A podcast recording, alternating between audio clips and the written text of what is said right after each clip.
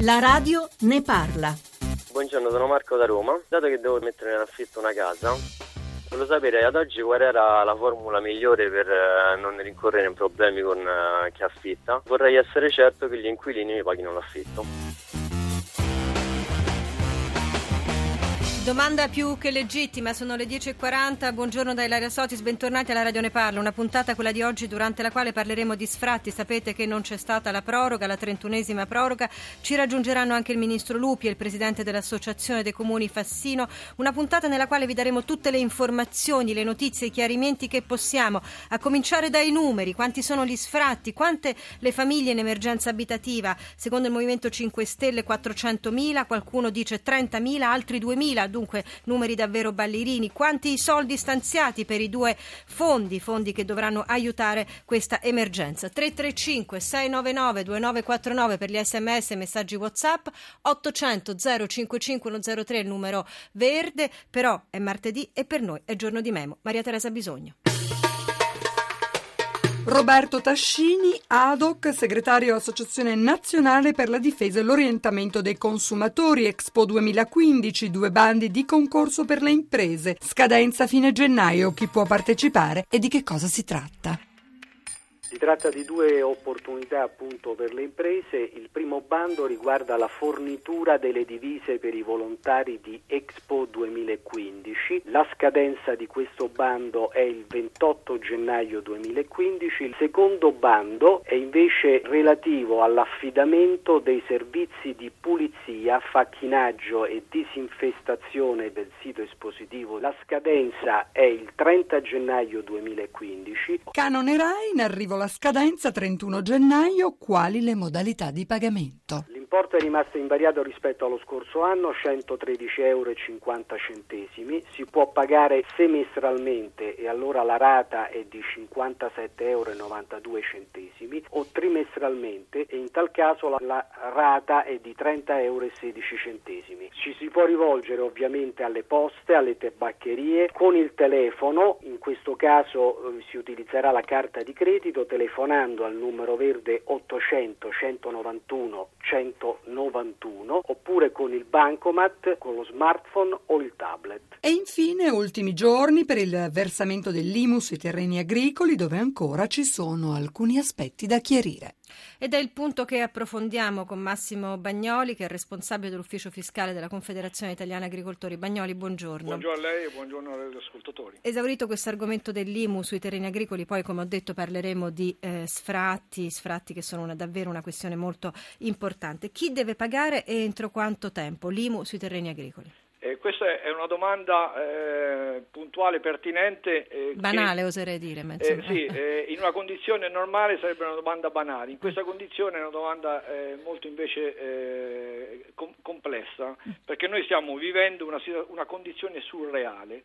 Perché stiamo vivendo una condizione surreale? Perché a 5 giorni dalla scadenza, 6 giorni dalla scadenza, 26 gennaio, non sappiamo se bisognerà pagare IMU sui terreni, chi dovrà pagare IMU sui terreni e, e con quale modalità. Perché tutto questo? Perché eh, c'è una situazione per cui il decreto interministeriale del 28 di novembre emanato per definire i criteri eh, per eh, individuare le fasce di esenzione IMU sui terreni agricoli, montani e, e, e parzialmente montani, questo decreto è stato eh, sospeso dal TAR del Lazio su iniziativa dell'organizzazione categoria e in particolare delle, delle ANCI territoriali e quindi in questo momento siamo in attesa che il TAR del Lazio si pronunci. Il TAR del Lazio si pronuncerà il eh, 21, quindi domani, eh, sul, sulla validità de, di questo decreto e, e, quindi potrà anche decidere di sospendere questo decreto. Qualora venisse sospeso questo decreto,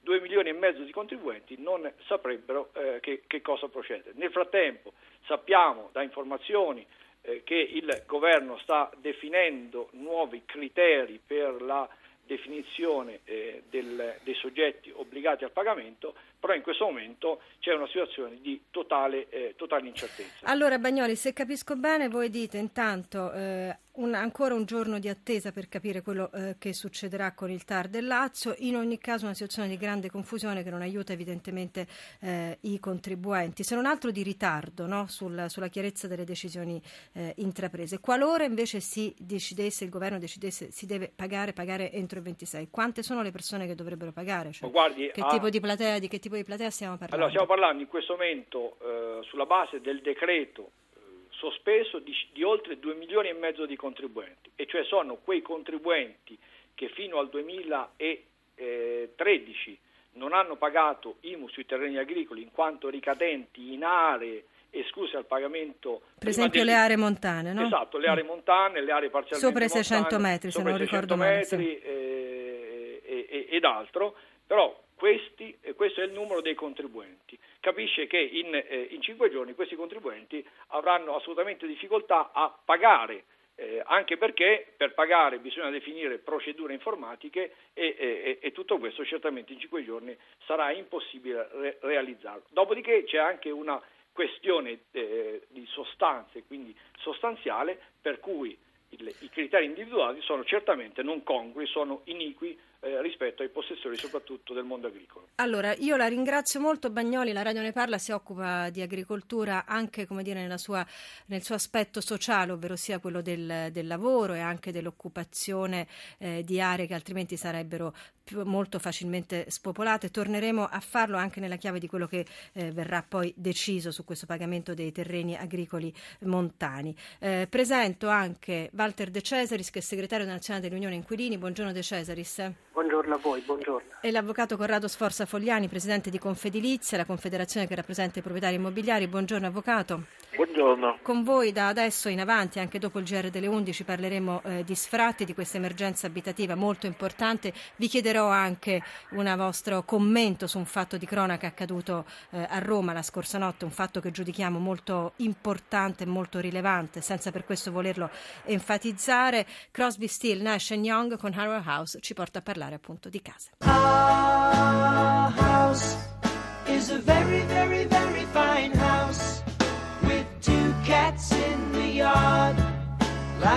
Used to be so hard.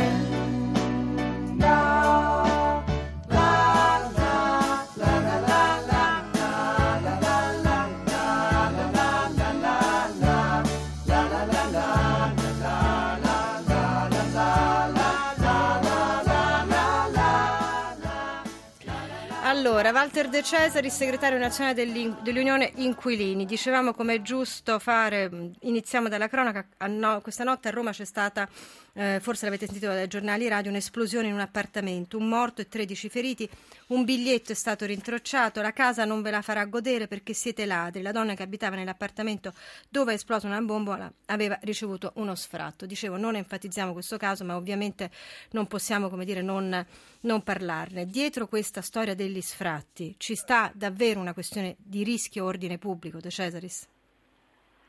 Ma eh, più che una questione di rischio di ordine pubblico, io ritengo che ci sia un rischio per la, coesio- per la coesione sociale, eh, perché comunque gli sfratti determinano una condizione di gravissima precarietà.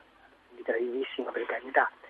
Ora eh, noi parliamo, oh, vorrei chiarire una cosa che mi sembra necessario fare immediatamente in Italia non c'è nessuna sospensione degli sfratti.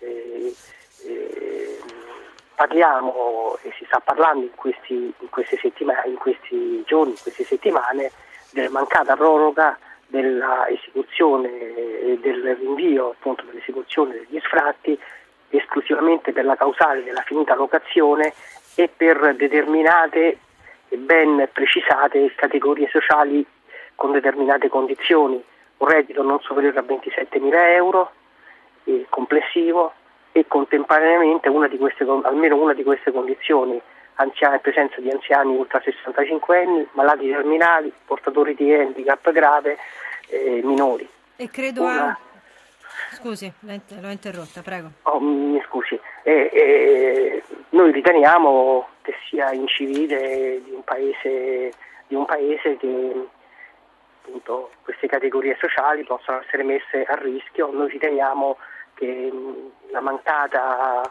inserimento nel decreto mille proroghe del rinvio degli sfratti per, queste, per questi soggetti sia grave perché non esistono oggi ancora le condizioni, eh, le iniziative che permettano ai comuni un accompagnamento sociale verso una nuova abitazione, cioè un passaggio da casa a casa che sarebbe diciamo, che è l'obiettivo rispetto a cui noi ci battiamo. Questo è il problema che abbiamo oggi, eh, gennaio 2015. Io tra l'altro sto qui proprio a Piazza Montecitorio perché stiamo facendo una manifestazione, mi sono diciamo, allontanato per, eh, per, questa trasmissione, per, per dare tutte le informazioni di cui eh, gli ascoltatori dire, hanno bisogno e questo lo vedo già degli sms che stanno arrivando al numero 335 699 2949. Avvocato Sforza Fogliani, Confedilizia, chiederei a lei di rispondere all'ascoltatore di cui abbiamo registrato la voce nella copertina che eh, anche lì con una certa tranquillità diceva io devo affittare la casa, qual è la condizione migliore? Perché poi spesso è anche questo tipo di domanda quella che le persone si fanno. Sforza Fogliani. Sì, sì il, il, l'ascoltatore chiedeva sostanzialmente come garantirsi del fatto che il conduttore paghi poi il canone e in effetti è impossibile dargli una garanzia in questo senso, perché in effetti oggi si è riusciti a mettere insieme una situazione tale in virtù della quale eh, i canoni sono certamente alti per eh, coloro che sono in eh, difficoltà anche per questa situazione di crisi, ma nello stesso tempo non sono sufficienti a remunerare con un minimo di redditività la proprietà edilizia eh, perché eh, il 70% del canone è ogni anno portato via dalla tassazione erariale e locale sempre crescente e, e, e tuttora crescente e eh, quando poi capita o di cambiare inquilino o dei fatti sopravvenienti eh, di carattere straordinario addirittura il proprietario ci mette. Quindi garanzie evidentemente non se ne possono dare a meno che non si richieda all'inquilino una fideiussione bancaria o anche noi come Confedilizia. Il che non abbiamo... credo che faciliterebbe il già, il già ingessato mercato eh, degli affitti. Lei dice una cosa condivisibile, Sforza Fogliani, ovvero sia che eh, c'è anche un legame tra quanto sta accadendo con l'emergenza abitativa e la crisi. C'è un dato abbastanza impressionante eh, riportato dal Sole 24 Ore dell'aumento proprio degli sfratti in congiunzione con la crisi sarebbero aumentati eh, del 46% rispetto al 2011, immagino sia un dato relativo al 2013. Mauro, buongiorno, in diretta da Gorizia cominciamo così a mettere gli ascoltatori che avranno molto spazio anche nella seconda parte di questa trasmissione. Mauro, prego. Buongiorno. Ah, il mio problema è questo, io ho un inquilino che eh, purtroppo ha delle difficoltà di lavoro e quindi non mi paga sempre costantemente l'affitto. Lo scorso anno mancano dello scorso anno tre, tre affitti. L'affitto lui l'ha sempre pagato online, sul, con bonifico bancario e non mi paga neanche le spese bancarie.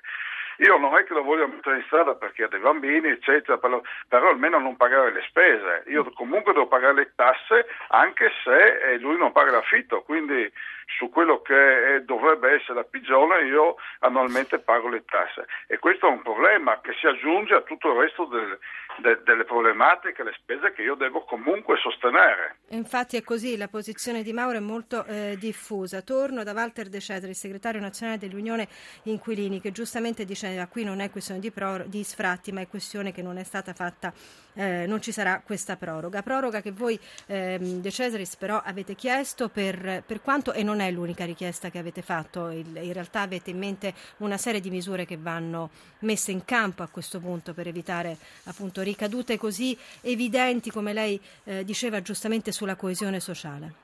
Ah, eh, sì, eh, quello che manca in Italia è una politica sociale della casa. Questo è il problema di fondo che noi abbiamo.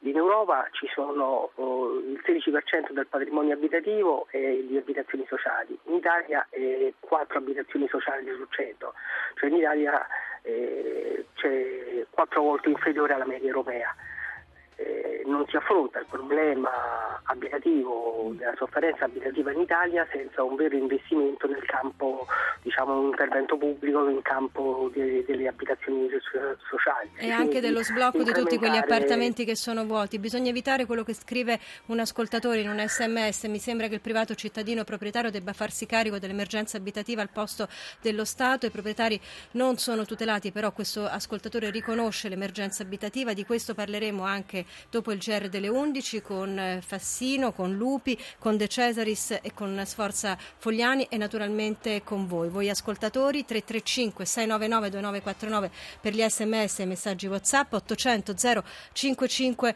103 De Cesaris, eh, lei diceva in piazza c'è gente in questo momento con lei? Sì, purtroppo come, come ci capita spesso non siamo fortunati perché è una giornata di pioggia. Grazie, a tra pochissimo.